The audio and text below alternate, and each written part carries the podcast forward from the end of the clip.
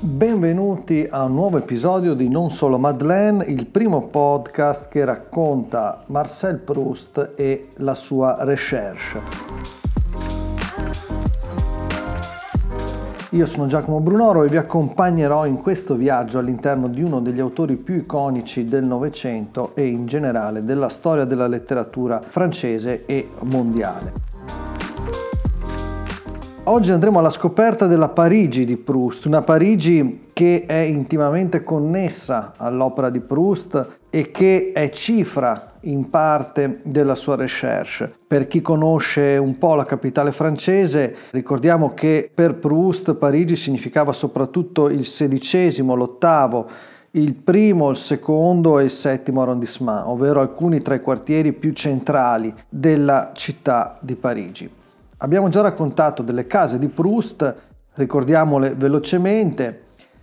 Nasce ad Auteuil nel XVI arrondissement, all'epoca un piccolo comune fuori porta rispetto a Parigi. Dal 1873 al 1909 vivrà al 9 di Boulevard Malesherbes nell'ottavo arrondissement, così come nell'ottavo arrondissement sono le due successive abitazioni di Proust, ovvero quella in cui sta dal 1900 al 1906 al 45 Rue de Courcelles e quella in cui vive dal 1906 al 1919 al 102 di Boulevard Haussmann. L'ultima casa di Proust è di nuovo nel XVI arrondissement, è al 44 di Rue de l'Amra-Lamelaine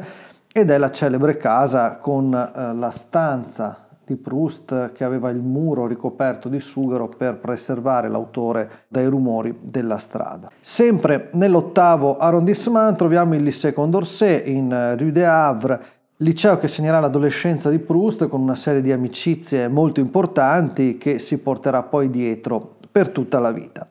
Andiamo a vedere però i luoghi che frequentava, i cosiddetti salotti i salotti che erano il fulcro della vita parigina e che rappresentavano l'alta società del tempo.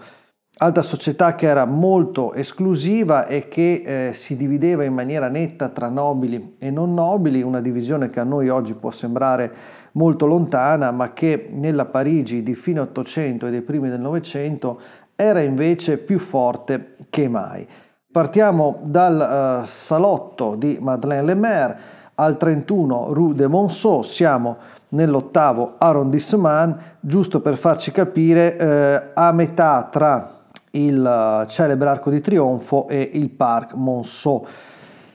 Altro celebre salon, quindi salotto, quello di Madame Armande Cavalier, anche questo nell'ottavo arrondissement, però in Avenue Hoche. C'è poi il salotto di Geneviève Strauss, la vedova del celebre musicista di cui Proust si innamorerà peraltro eh, in giovane età, che invece è nel nono arrondissement, al 22 di Rue des Douai. E se andiamo a cercarlo su un'ipotetica mappa di Parigi, siamo nella parte a nord-est. Torniamo nell'ottavo arrondissement per scoprire il salotto di Lord de Chevigné, uno dei più celebri dell'epoca e uno anche dei più amati da Proust. Anche qui siamo appunto, dicevo, nel cuore dell'ottavo arrondissement al 34 di Rue des Miromesnel. C'era poi sempre eh, nell'ottavo arrondissement, a poche centinaia di metri dal salotto di Lord de Chevigné, il salotto della Comtesse Greffule, altro mitico salotto parigino della Belle Époque, in Rue d'Astor al numero 8. Continuando con i luoghi dell'ottavo arrondissement, ricordiamo quello della Princesse Mathilde in Rue de Berry al 20 e quello della Comtesse Potoczka in Avenue de Friedland al numero 35. C'erano poi altri due celebri salotti nel XVI arrondissement, che per capirci è verso nord-ovest di Parigi, quindi eh, poco prima del Bois de Boulogne, per, giusto per dare una serie di indicazioni geografiche, ed erano i due salotti della Princesse de Polignac in Avenue Georges Mandel e quello invece di Laure Ayman in Rue La Pérouse. Chiudiamo con gli ultimi eh, due salotti che però erano in due zone diverse, uno nel settimo arrondissement, quindi in centrissimo, potremmo definirlo, perché giusto per capirci il settimo arrondissement è quello in cui trovate la Esplanade des Invalides, il campo di Marte con la Tour Eiffel, ecco quindi giusto per metterlo sulla cartina. Qui Proust eh, frequentava il salotto di Etienne de Beaumont all'11 di Rue de Massolan. Infine chiudiamo con il diciassettesimo arrondissement, quindi siamo nella parte nord di Parigi, dove Proust frequentava il salotto di Marguerite de Saint-Morceau. Citiamo anche i ristoranti preferiti da Proust, tutti sanno che Proust eh, adorava il ristorante del Ritz in Place Vendôme, quindi eh, una zona centralissima di eh, Parigi ed è il ristorante che eh, a lungo frequenterà nell'ultima parte della sua vita quando ormai viveva solo di notte, infatti si presentava al Ritz in orari improbabili ma ormai il personale del Ritz lo conosceva perfettamente. Ed è rimasta storica la frase di Proust al Ritz nessuno ti mette fretta a sottolineare come Proust si trovasse benissimo al Ritz proprio perché godeva di un trattamento particolare e poteva consumare le sue cene notturne in grande tranquillità. C'erano poi quattro celebri ristoranti nel Bois de Boulogne, che è il polmone verde a nord-ovest di Parigi, quindi il Pavillon d'Armonville, la Gran Cascade, il Pré-Catalan e il Chalet des Îles. Ci spostiamo poi nell'ottavo arrondissement, per la precisione a Place de la Madeleine, dove Proust amava frequentare il La Rue e anche il Weber, che era al 21 di Rue Royale, sempre all'ottavo arrondissement. E sempre all'ottavo arrondissement c'è il mitico uh, Chez Maxime in Rue de Royale al numero 3, ristorante che è, è rimasto nella storia di Parigi, ricordiamolo, è grosso modo poco dopo uh, i giardini delle Tuileries, al confine tra l'ottavo e il primo arrondissement eh, era proprio la zona dei ristoranti perché ricordiamo che la Rue Weber e Maxim sono tutti a poche decine di metri l'uno dall'altro. C'era anche il caffè Anglais in uh, Boulevard des Italiens nel nono arrondissement che era uno dei posti amati di Proust. Infine ricordiamo l'Hotel Marigny al 11 di Rue de l'Arcade, sempre nell'ottavo arrondissement, che era invece un bordello per uomini, quindi un luogo eh, oscuro, riservato, molto frequentato e che Proust frequentò a lungo. Ma eh, al di là di questa geografia prustiana andiamo un po' a capire quali erano i luoghi amati dall'autore parigino, perché la sua opera è un'opera che non può essere capita senza capire la geografia anche immaginaria della Parigi del tempo una Parigi che era molto diversa chiaramente dalla Parigi di oggi e che aveva una divisione rigida in classi sociali anche in base ai quartieri di appartenenza. Tra i luoghi del cuore di Proust a Parigi ci sono sicuramente i parchi, i parchi che hanno segnato la sua infanzia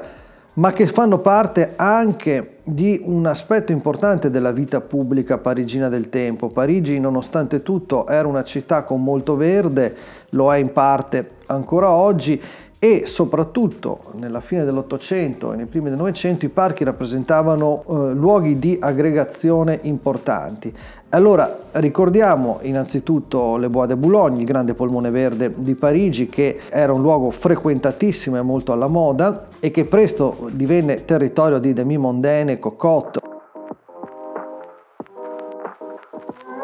Ricordiamo quella scena che tutti i lettori della Recherche ricordano in cui Swan, folle di gelosia, va alla ricerca di Odette proprio al Bois de Boulogne nel pavillon d'Armonville allo Chalet des Îles. E naturalmente parlare del Bois de Boulogne significa anche parlare dell'Avenue du Bois de Boulogne, che è la strada che dall'Arco di Trionfo porta direttamente al Bois de Boulogne, oggi si chiama Avenue Foch e era proprio la via d'accesso in cui si andava a piedi o in carrozza o più tardi poi in automobile al Bois de Boulogne. C'è poi il Parc Monceau, altra Madeleine della vita prustiana, perché era il parco in cui il piccolo Marcel andava a giocare dopo scuola con i suoi compagni di classe, quindi un posto legato ai ricordi più intimi della sua infanzia. Nella sua opera Proust si ispirerà tantissimo a quei giorni felici in cui da bambino si divertiva semplicemente a giocare senza nessun tipo di pensiero. C'è poi Le Jardin du Luxembourg, ovvero il luogo d'elezione dei nobili del Faubourg Saint-Germain,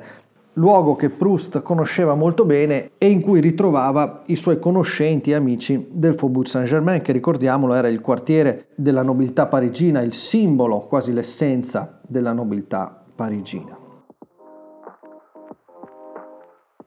Chiudiamo con uh, i giardini degli Champs-Élysées, anche qui luogo d'elezione per Proust che ci trascorreva tanti pomeriggi dopo scuola con tutti i suoi amici dell'alta borghesia dell'ottavo arrondissement. È proprio ai giardini degli Champs-Élysées che Proust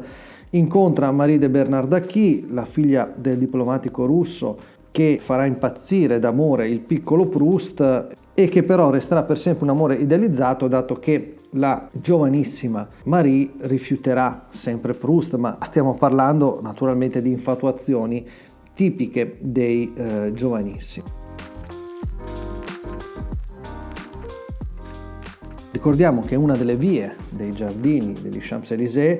per la precisione quella tra Place de la Concorde e Rue de Marigny, è ancora oggi intitolata a Marcel Proust, porta ovvero il suo nome. Ma Parigi è una città anche di piazze, lo era soprattutto durante la Belle Époque e allora dobbiamo assolutamente citare Place de la Concorde, una delle piazze iconiche eh, di Parigi che era frequentatissima da Proust perché proprio nei dintorni di Place de la Concorde c'erano alcuni dei ristoranti preferiti da Proust, quindi Weber, La Rue, Maxime, oltre al fatto che Place de la Concorde era una via di passaggio obbligata per chi voleva andare al Bois de Boulogne o per chi attraversava la città tra il XVI e l'VIII arrondissement. C'è poi Avenue de l'Opéra, altro luogo d'elezione prustiano. Sappiamo che Proust aveva una grande passione, un grande amore per la musica e l'Avenue de l'Opéra era la porta per il grande tempio della musica uh, dell'epoca. Sappiamo che Proust amava in particolare Wagner, Saint-Saëns, ma l'Avenue dell'Opéra è anche il luogo in cui si faceva quello che potremmo definire lo struscio dell'epoca, in cui era importante esserci sempre e comunque, essere visti soprattutto, farsi vedere, mettersi in mostra, oltre al fatto che si tratta di uno dei punti cardine della recherche. Chiudiamo con il consiglio prustiano della settimana, ovvero Proust in Love, libro pubblicato da Castelvecchi nel 2007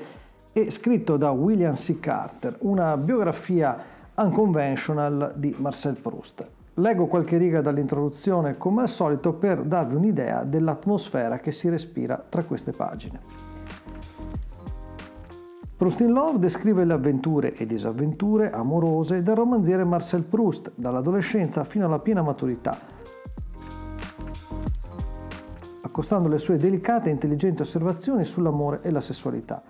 Spesso cariche di disillusione e a volte estremamente divertenti, queste riflessioni sono tratte dalla sua corrispondenza, dal suo romanzo Alla ricerca del tempo perduto e dagli altri suoi scritti. Nonostante le sfumature cupe e inquietanti con cui vengono trattate le amare esperienze degli amanti gelosi e frustrati, Proust utilizza la sua sagacia e il suo tagliente senso dell'umorismo, divertendosi a mostrare quanto spesso l'amore renda profondamente ridicoli.